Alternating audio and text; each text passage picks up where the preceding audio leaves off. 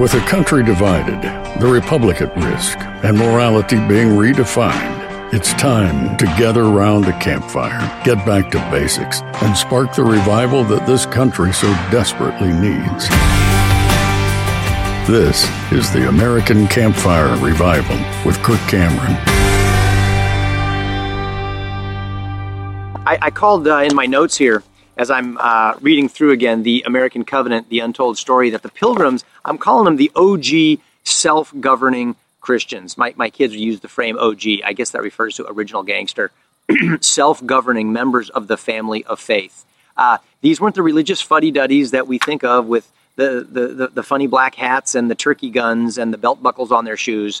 Uh, these were the out of the box, radical, free thinking members of the family of faith who had just been liberated and have a vital, f- fiery life inside of them that has come from the Spirit of God after reading His Word, and they are on a mission to heavenize the earth, to break free from the tyranny and bondage of not only their own personal sin, but the tyranny that was going on in the church, the tyranny that was going on in the government, all the mandates that were snuffing out their life, they were going to break free from all of that and start a brand new civilization, a new society that would be patterned after the mandates of heaven rather than the mandates of a, of a, of a tyrant king or a tyrant church leader.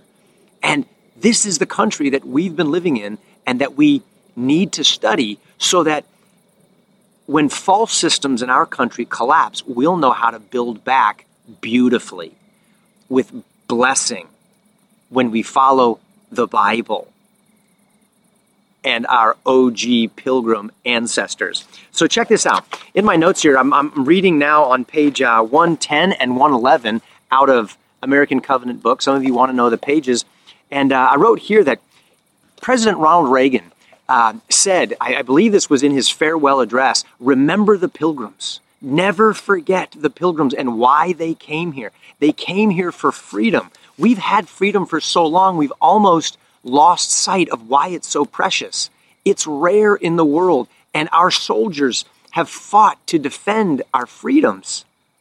And God has given us freedoms, and we have a form of government that is put in place to protect those freedoms. The pilgrims understood what it was like to suffer without freedom. They were under the mandates of a big, powerful church that was controlling them, and, and they were also under the big, powerful tyranny of a king, of a government that had mandates that were controlling them, and every aspect of their life their family, their church, their school, any type of business. And it was terrible, horrible. And those are the two things people really don't like talking about because they always lead to fights and arguments, right? Politics and religion. They say if you go to a party and you and and and, and you want to really just wreck, wreck the whole uh, party, uh, bring up politics or religion. But really, these are the two things that are worth talking about because our thoughts about God determine just about what we think about just about everything else with regard to family, with regard to uh, church, with regard to culture, with regard to government, and everything else. Religion and politics are critical because religion has been used to control people, but true religion, genuine faith from heaven, liberates people. Government can be used to oppress people, and we think of oppressive government regimes in the world today. Uh, we see that creeping in more and more into our country. Some say that it's already here, we don't know it yet. And it's slowly being rolled out. We're just like the frog in the proverbial pot that's being slowly uh, boiled to death in tyranny, only it's happening one degree at a time, so we don't really realize it as it's happening. And government has been used to control people, but good government from heaven, done God's way, liberates people from tyranny. And that's what the pilgrims learned from their minister, from their pastor, and that's what they brought over with them on the Mayflower, and that's what they set up in this beautiful country of the United States that we live in. And their pastor understood that there were three forms of government in the world there was a monarchy, there is an aristocracy and a democracy. Now, these are big words, but, but they're easy to understand when you just break them down. So, monarchy, mono is one. So, that's like a king. The one form of government is you got a king who just makes all the decisions and imposes his will or a queen and her will upon all of the people. The other form of government is an aristocracy. That's a few people, a small group of rulers, and they make the decisions. So you don't have a king necessarily, but a group of people that function corporately as a king or a queen, and they make the decisions for all the people. And then the final form of government is a democracy. And that is where we, the people, govern ourselves. And their pastor said that upon studying the Bible, there is a place for all three forms of government in God's world, in His church and in civil government. So it goes like this There is a king who is always good and always wise, who can always provide and protect and run his world, and that is God. God is the ultimate monarch over all of his creation. So, in that sense, God, who is good and loving and kind and created us and wants our good and is and is um, wants us to be free, both internally and externally, He is the King and the ruler of all. Then there is the the few that rule, and then there is the many that rule. And God, in according to the mandates of heaven, has delegated his authority and his power to rule and to govern primarily to the people, to us as individuals. And as we have the Spirit of God within us, following the scriptures in the mandates of heaven, which are designed to produce blessing and liberty, we govern ourselves. And then we, as individuals, choose for ourselves, we voluntarily elect people to lead us that represent us. And those are going to be people of character and faith. Hey guys, it's Kirk here. Did you know that another option to traditional insurance even exists out there? I get that it may come as a surprise since we're so conditioned to think traditional insurance is our only option, but that's simply not true. My family has been using Christian healthcare ministries over the last several years, and I cannot recommend them enough to other like minded believers looking to do things differently than what we've been told to do. CHM is the faith based alternative to insurance. And most importantly, with CHM, we know that our money is going to help other fellow Christians when they're in need. And this is how we like to steward our dollars when it comes to healthcare. Are you tired of your healthcare the same old way and want to do things the better way? I highly recommend you start by checking out CHM and see if this is an option that could work for your family's healthcare. It does for ours. It's not harder, but it's different in the best way. Learn more today by visiting chministries.org forward slash Kirk Cameron. Again, that's chministries.org forward slash Kirk Cameron.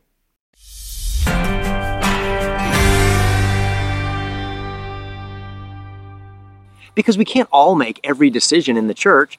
You and I can't show up at every decision making in the in the in the state government or at the city council or at the federal government. We elect and choose representatives to do that work for us so that the rest of us are tending to our houses and our businesses and our jobs, our um, uh, our duties here at home, maintaining our marriages, raising our kids, and all the things that we do at the grassroots level.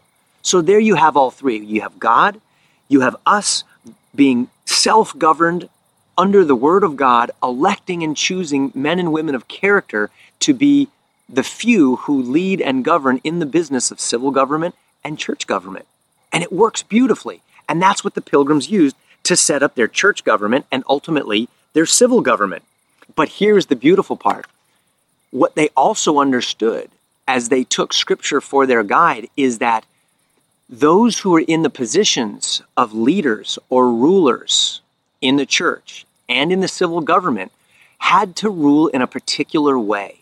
They were not allowed to use their authority to lord over people and dominate people and control other people oppressively, forcing their will upon the people. That was a no go.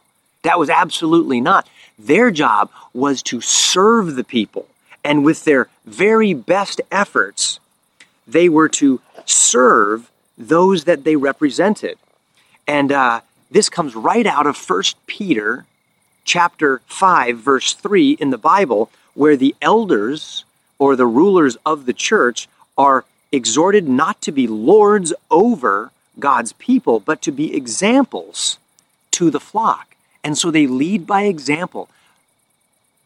The most sublime and descriptive example of servant leadership, of course, is found in Jesus himself, who said, I came not to be served, but to serve. And he's the Lord of Lords and the King of Kings. He's the ruler of all rulers, and yet he came to serve and lay down his life for his people. He was the good shepherd who would give his own life for his sheep. And that's how our church leaders ought to be serving their people, and how our government leaders are called by God to serve their people.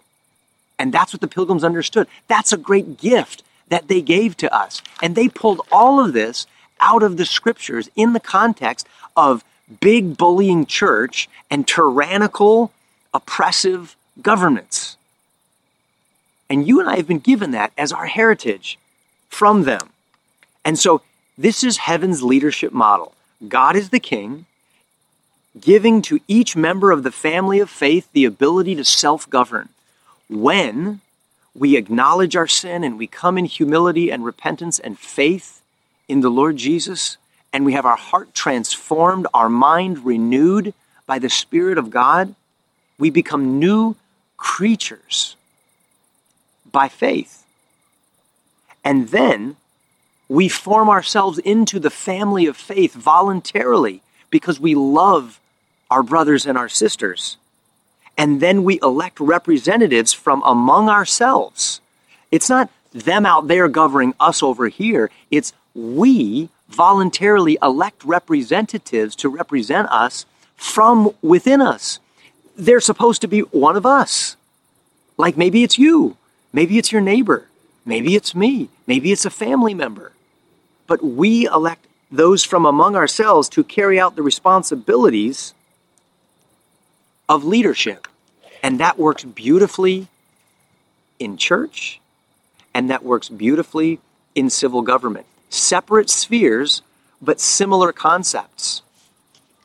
And we have to always uh, remember that the church and the civil government and the family work beautifully together when we all stay in our own lane and we line ourselves up under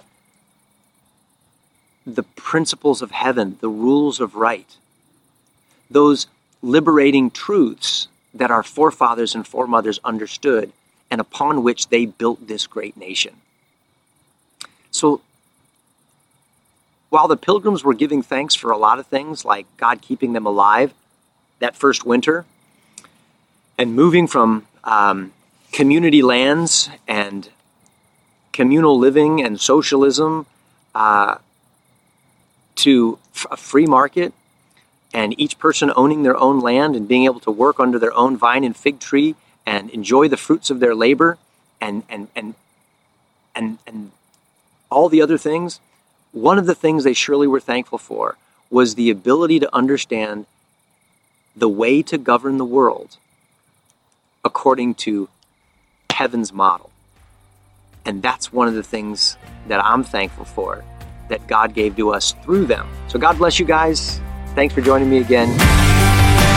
Thank you for listening to the American Campfire Revival Podcast. Be sure to subscribe so you don't miss a single episode. If you'd like to learn more and join the movement, visit kirkcameron.com.